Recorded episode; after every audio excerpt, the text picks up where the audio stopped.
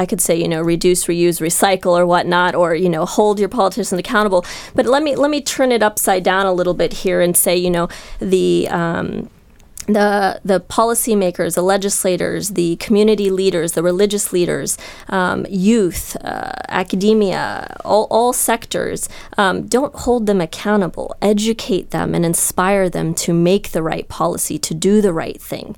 Because in this world, I think if we have if we give people the benefit of the doubt and we we assume good intentions, that that that people will do the right thing if they realize that their what their impact is.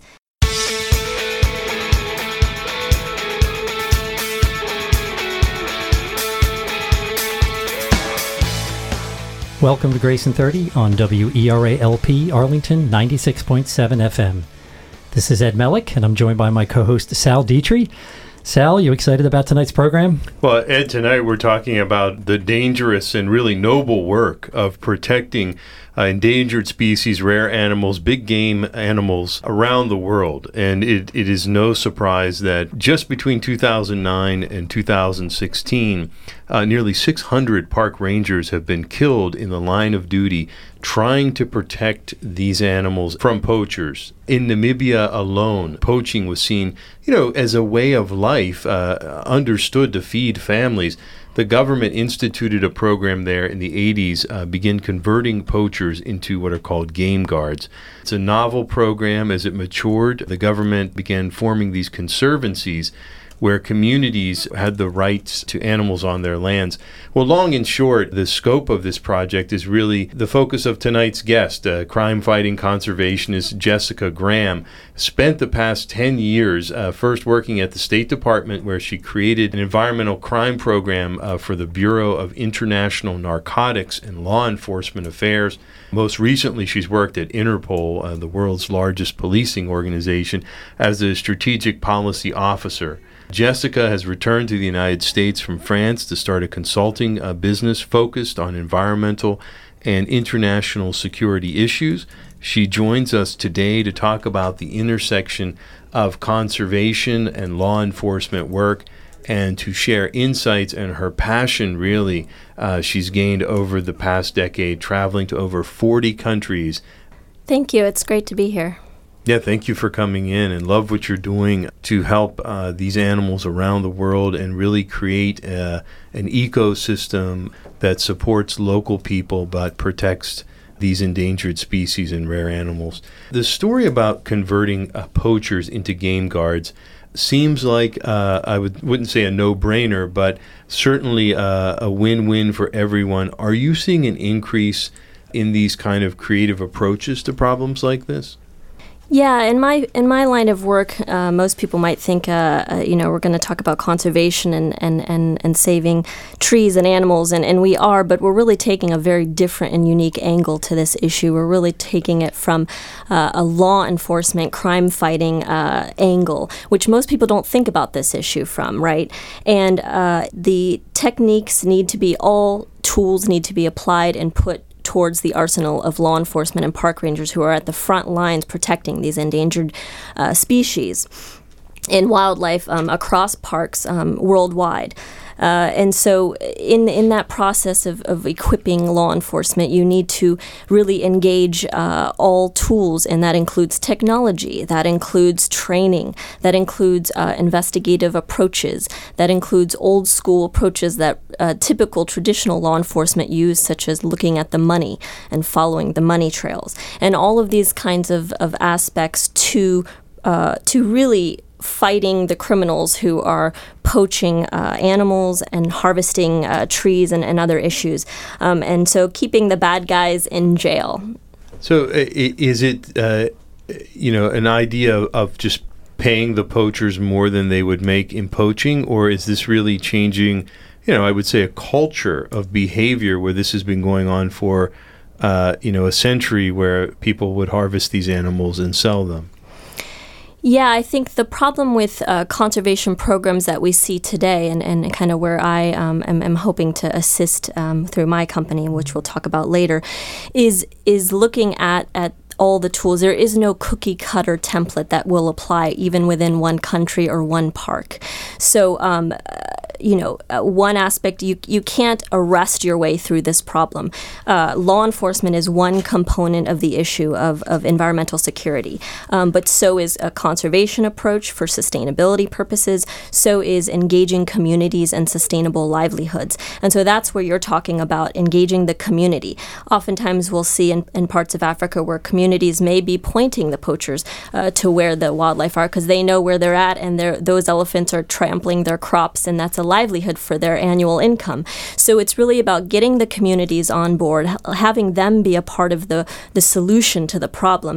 And um, in this case with Namibia that you're, you're discussing, it was really uh, the need for paying a little bit more uh, for these uh, local uh, individuals to become park rangers uh, instead of poachers. But this uh, may not apply in all parks, for example, in Africa. Or, you know, there's we've seen very few success stories um, unfortunately, in this vein of, of this um, topic. But for example, Nepal has a near zero poaching um, uh, that's occurred over the last several years. And why has that worked? It's because they've militarized the parks. Now, that may not be a solution uh, everywhere or elsewhere, uh, but it is a solution they've applied and they've seen the impact of that. And you talk about uh, needing the right deterrence. It, it, it, sounds like really one of the first steps in this to sort of change this is is listening, mm-hmm. right? And it's going in and listening to these local communities. You talked about elephants trampling over crops and things, but really. And, and you don't see this sometimes in big aid programs. Is really that first step of listening. Is mm-hmm. that part of your approach to go in and sort of l- listen to the problems of local people and, and include them in the solution in some way? Yeah, I mean, definitely listening, um, getting their buy-in. Um, it, you know, because um, one thing is listening to their problems, but then another thing we see with some uh, conservation programs is they might listen to the local communities, but they don't implement, or they want to bring in their technology, but they realize, for example, they want to bring in drones to Kruger National Park, but the drones aren't going to work on on the type of terrain. So it's really engaging, knowing knowing the community you're working in, listening to them, but taking a, a step further and actually engaging and getting their buy-in to be a part a part of, of, of the of the problem solving. And and let me ask you, we talked about this a little bit before the show, but this is clearly a passion of yours, something that you're very interested in. How, how did you get involved in this? Uh, you mentioned you've always been interested in conservation issues, but clearly this is on your heart to do this as a mission. Uh, tell us a bit about how you got involved in this. Yeah, well, um, you know, civil service has, has been my career uh, path, uh, and, and, and I think that's where kind of the grace uh, comes into to my aspect of, of, of, my career. But I am a, true believer in doing what you love, and so it, there's my passion lies in that. Um, I come from a background of law enforcement with my family, my great aunts and whatnot were, were family, uh, all law enforcement sheriffs in, in, in, Ohio, where I'm originally from. Um, but that was never, I never thought I was going to be uh, working working on the front lines and, and alongside with police um, to help them do their job better. Uh, and then, you know, Jack Hanna, I'm from Columbus, Ohio, where Jack Hanna is actually was a role model of mine growing up and watching him and seeing how he can travel the world and, and, and educate people about animals. And then it took it a step further to, um, you know, I went to, I, I've always worked on environmental issues from climate change to illegal logging to wildlife trafficking issues. And then at State Department, I uh, I, you know, I, I, I, started in a position on uh, working on law enforcement training uh, for the Counter Narcotics Bureau and Law Enforcement uh, Affairs Bureau at State Department, where there was not a single green word echoed in the corridors of, of that bureau. And I breathed light into it, and I got um, my, at the time, the Assistant Secretary, uh, his uh, his approval and his leadership to really take this forward and turn when I had you know pennies uh, of programs to run overseas, I turned it into uh, a forty million dollar program. It is today, working in over fifty countries uh, with with various programs. So let's get uh, back to you mentioned this militarization of these uh, conservation areas, and there's there's cons to that. You know, where people don't. It may have worked in Nepal, but in certain areas, it might there might be bad things that happen from that. Is there a link between poaching and financing terrorist groups? Because I'm trying to see the connection between concerned about these problems and, and how it affects us here in the United States. Um, is is Boko Haram getting funding from uh, their poaching activities? Are there other areas like the Ugandan, the LRA, what's your what's your experience there? Are people using poaching to to generate funds that they use to get munitions and things like that? Yes, um, I think militant groups and, and terrorist organizations are uh, turning to like any and like any legitimate business criminal entrepreneurs are looking at how to make a dollar and how to make it without getting caught. And so like any uh, transnational organized criminal network they're really looking at you know how do we how do we make money off of this? And it, uh, for example uh, trafficking in ivory the lord's resistance army um, has has traded in that uh, in, in ivory and taking the tusks of elephants because it's a low risk of detection and it's a high reward value value. You can get, uh, for example, rhino horn on the black market in the consumption uh, destination markets of, of Southeast Asia, oftentimes, for example.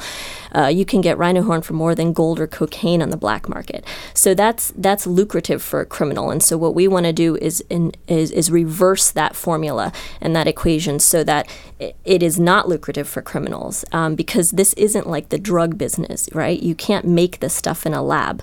This is um, this will is a it's a finite uh, resource that that will end. You know, elephants will not be in the wild uh, for you, you, or your children to see in, in a decade if the poaching continues at the rate that it does. Um, so there's a desperate and urgent need, and and, and, and, and a desperate need for action uh, from all parts of the community to really get on board. Um, and, and, and address these issues because it is a national security issue for the U.S. The U.S. is actually one of the uh, largest uh, both legal and illegal markets uh, of consumption of, of wildlife products. Now, our products are largely coming out of Latin America, and uh, the U.S. is a major consumer to reptiles and exotic birds for the pet trade and the accessories trade.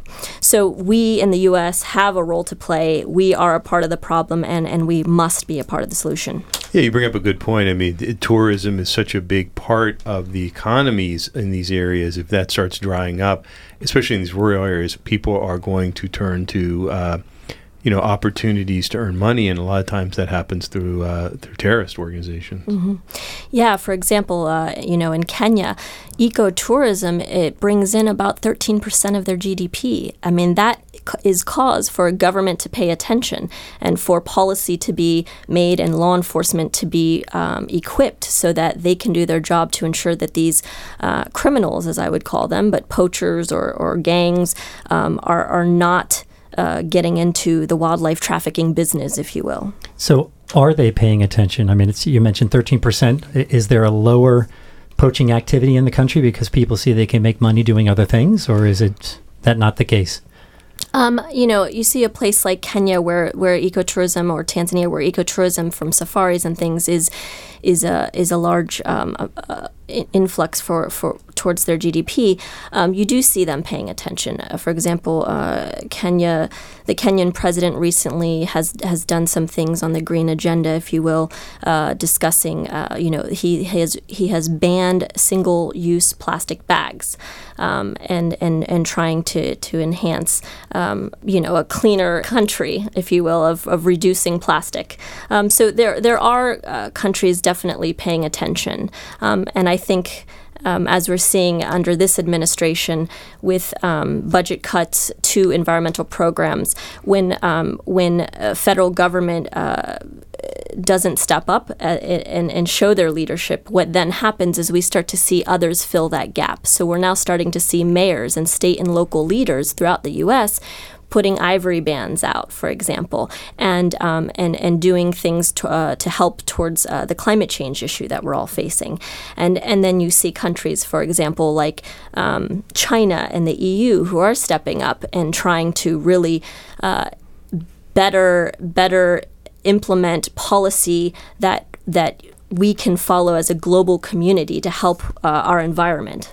Do you think that, that leaders have a sense of the, the, and it's being conveyed sort of the bigger picture. I mean, here we're talking about poaching elephants and things, but you know, I was just out at Yellowstone, and they talk about how the introduction of one non-native fish has changed bear migrations mm-hmm. and entire things going on out there. I mean, we're talking about these animals not existing. That is going to have huge ramifications to other animal populations. Do, do you think people have a sense of the magnitude of changing something like that in an ecosystem? Yeah, I think I, th- I certainly think that uh, the the ecosystem is very delicate and fragile, and we we oftentimes we are so uh, distant from our food nowadays and where it's coming from. Um, that I think what happens when you have this distance and this um, this kind of uncertainty of, of how one act of ours leads to an impact of an entire ecosystem or, or whatnot, what ends up happening is uh, is is you get these changes, but then you'll see the pendulum will swing in the opposite direction, where now you'll start to see consumers are now demanding for greener products. They're starting to demand for reduction in, in plastic use, for example, in straws in restaurants, and all of these kind of single-use may not may not one may not think this is going to have a huge impact on uh, the massive plastic in our oceans right now. You know, there's about eight billion tons of plastic in our oceans annually. That's we're going to be living in a sea of of fish and, and, and species filled with plastic, which is harmful to us. But it's that one mom here in Arlington who would say, you know, I'm not going to use uh, plastic straws. I'm going to demand that. And all of her friends are also going to demand no use. And so that restaurant chain is going to say, well, we don't need to spend money on that because that doesn't make sense. So we're going to, you know, not use plastic straws. And at the corporate level is where you start to see the impact because of a single person. And you think some type of labeling or branding around this uh, may come about in, in future years. In essence, that this these crops or these products are from non-poached areas or a certain you know eco brand that might come about for people who are compliant with this uh, in certain areas. Yeah, and of course, um, uh, companies and, and, and consumers want to get ahead of, of regulators and, and, and, and be in compliance when they do come across. Um, and so, uh, yeah, absolutely. So let's talk a little bit about your travels. I mean, you've traveled extensively, you've encountered some really difficult, uh, tough circumstances, but you've also seen some beautiful, amazing things. You've talked about beauty and grace in, in your travels, things that give you hope, that energize you. What do you find, you know, the most beauty in? I mean, I know you specifically mentioned some of the people you work with, how they affected you. Tell us a little bit about what you've seen in your in your travels. Yeah, you know, I'm I feel very lucky um, to be in, in the career path that I've I've chosen, and, and the fact of every day I'm meeting people who are conservationists, who are park rangers, who are law enforcement, who are customs officials, who are investigators, who are all doing amazing work that inspires me to continue doing what I do every day because this can always this can this can become a dark world when you're looking at the crime side of, of, of what is beautiful and majestic. So I was recently on a safari in, in the Masai Mara in Kenya, and it's it's one of the most spectacular um, places in the world that I've ever been, and uh, and and it's it's hilarious because you'll you know you're you're watching them walk around sunset in this open area, uh, and uh, you see a thirteen thousand pound elephant, you know, like walking past you, and there's a tiny little dip in the road, just a minor, you know, these dirt roads, a little um, curb or the edge of the road, and it will completely hesitate and get, you know, bent out of shape, if you will, um, to just cross this little dip in the road. And it's a massive animal. It doesn't have too many predators besides humans. Um, and so you see the beauty and majestic of the natural world, and it, it's inspiring. But then the people are what inspires me. Um, because unfortunately I can't always be uh, on the safari uh, to remember to remember this and keep me moving forward. Um, and you know, there's a there's I just came back from South Africa a couple months ago where there's an all-female anti-poaching unit and they've actually seen they're called the Black Mambas based in, in uh, the western side of Kruger Park and uh, they're doing amazing things. They got a UN Environment Award recently and and it's it's those individuals who are, are getting up every day putting on their uniform going out on the front lines. They sometimes encounter poachers and really their intent is to actually prevent any kind of an encounter with a poacher. So they take out the snares, they do their patrols in the park and a very tough terrain. And they're working really hard to ensure that the animals are protected in this area, and uh, and and not just is it what they're doing? But then they go back home and they have children, and their children are asking what they're doing. And there's a sense of pride in the community that their mother is part of the black mambas. You know, the mamba is one of the most poisonous snakes in the world, and so um, it's it's it's a it's a whole mentality shift. It's a it's um it's a generational. Uh, change uh, of turning the tide um, to get the buy-in um, from youth and, and women and empowering them and, and, and, and then they're you know they're contributing to the to the household. Um, and, and these are all really important issues to ensure success um, and they've seen success in reduced poaching. And these people are like eco warriors out there. They are sort of an eco warrior yourself uh, yes. put you in that label for sure. Well, well they are certainly uh, eco warriors yes yeah, you mentioned also, I thought you said that that group, all female group, had sort of more integrity you felt from them than any other group you encountered. Yes. I find that really interesting. I mean, so I was speaking to the uh, the head of uh, who who runs the Black Mambas unit, and um, and I said, you know, the number one question I get a lot, and I have to to tackle is like, you know, how do you address corruption? Because corruption is everywhere. The U.S. has it everywhere. Every country has it. You can't get away from it. But but it's how do you how do you address it? How do you reduce it to to as as little as possible in order to be able to conduct business in in, in the best way possible? And so I asked him, you know, what, you know, how do you how do you address corruption? And and his his response um, was was phenomenal. He said. I don't have to. They're all females and they have such high integrity that corruption isn't actually a problem. That's and that's that's an amazing. I mean, that's an amazing world to live in and work in and be inspired by. Take a minute and tell us about uh, your your future here. You've got a business that you're getting off the ground. Some of your goals with the business and what you're trying to accomplish there. Yeah, so um, I've launched my company, JG Global Advisory, and I encourage you, your listeners, to go on to the website at jgglobaladvisory.com and, uh, sign up there. But but what it, what it is is really to help with um, three kind of key areas that I work on. It was just strategic policy.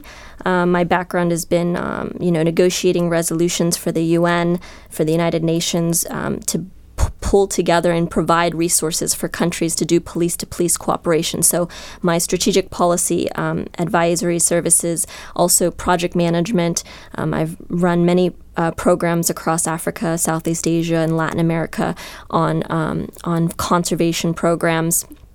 And so, uh, working with, uh, for example, conservation NGOs who can, um, who need assistance on um, program management, um, and then also on some business development areas. So I've worked with some startups uh, and, and small businesses in that front. So really looking at um, at, at these three key areas and how to better assist. You know, in, in this field of conservation, it's a very crowded space, um, and oftentimes uh, there's a very small, limited amount of funding, and it's largely from you know government or or, or whatnot. And the U.S. is one of those major um, funders to uh, to conservation programs globally. And with that, uh, you know, there's a lot of there ends up being a lot of duplication, redundancy, competition, um, and so how do you kind of deconflict that and ensure that that the program is ac- actually needed, that it's going to be effective and it's going to have a huge impact. And so I've been able to do that in my past, um, working across the organizations I've worked with, and um, and and hope to do that for for for not just uh, conservation. Uh, uh organizations, but also companies and and um, and policymakers. Let's spend just a minute talking about. You told me a story about your 12 year old niece because you were sort of emphasizing that our actions really have a huge impact on others, even when we don't realize it. Can you tell us briefly that story? Yeah, so I, I, would coin the term perhaps unintentional uh, inspiration.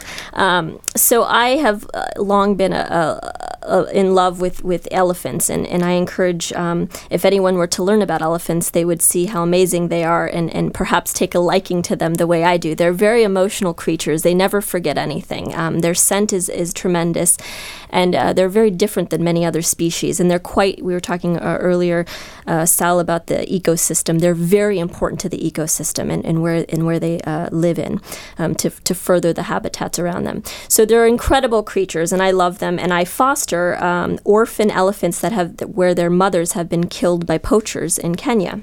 There's an organization there that I, I foster these elephants for um, regularly, and uh, and I I, I, mentioned it to my niece uh, kind of in passing and explained because they give you the name of the elephant because you know communities know each elephant in their name. They all look different, the way we, we would talk about our neighbors um, with different characteristics and aspects. And so communities across Africa know their elephants and they have names for them uh, in many communities. And and so I explained this to my niece and, and then I, you know, I was uh, doing something that day and she had a friend over. They decided to uh, create arts and crafts and go fundraise. And they came back from the fundraiser and, and they they fostered a baby elephant. And i had no idea. I didn't i didn't ask her to do this. I didn't encourage her to do this. And and and she just did this. And it, it was i you know I, I assume i'm perhaps maybe a role model to her but i didn't realize the impact i had and the inspiration you could have by not even uh, by not even realizing it. And so um, you know that's that's the contribution here uh, the, of the unintentional uh, inspiration. And i encourage uh, your listeners if if they if they you know do do either intentionally or unintentionally inspire someone on environmental issues, um, they can environmental security issues. They can uh, send me an email, and I'll send them, um, you know, my top ten recommendations on effective programs and, and, and some of the ways they can have a positive impact on the environment. Well, this gets to our the, our call to action. We always ask guests at the end of the show to give a, one or two calls to action. You've got about a, a minute or so left. What would you like to challenge our listeners to do, or, or something you would like them to remember from your time here with us? Yeah. Um, you know, I. I, I could say you know reduce, reuse, recycle, or whatnot, or you know hold your politicians accountable. But let me let me turn it upside down a little bit here and say you know the um, the the policymakers, the legislators, the community leaders, the religious leaders, um, youth, uh, academia, all, all sectors, um, don't hold them accountable. Educate them and inspire them to make the right policy, to do the right thing. Because in this world, I think if we have if we give people the benefit of the doubt and we we assume good intentions, that that that people will do the right thing if they realize that their what their impact is, and and um, and we all have an impact from Arlington uh, on through uh, to the savannas of Africa so to educate and inspire. And, and in that in that call to action um, you know shoot me an email at jgglobaladvisory.com there's a, a on the front page uh, you can sign up for for the distro list. And I, I won't send you junk mail but I will send you your top 10 uh, recommendations I have to, to to making a positive impact. Yeah don't dare send people plastic bags. No. Or, or a black mamba. No. That's great. Well thanks so much for joining us Jessica. Uh, thank you uh, for the work that you're doing uh, to combat these issues and to protect these animals and, and to be really an eco warrior. We use that phrase. I like that phrase for you. uh, if listeners want to find out more about Jessica's business, please visit her website at jgglobaladvisory.com. Again, that's jgglobaladvisory.com. A replay of this program, along with interview highlights, will be posted on the grayson30.com website. Ed, another amazing guest, another amazing story of passion and grace. This is Ed and Sal signing off from Grace in 30 on WERALP Arlington 96.7 FM. Have a great night and be sure to tune into Grace.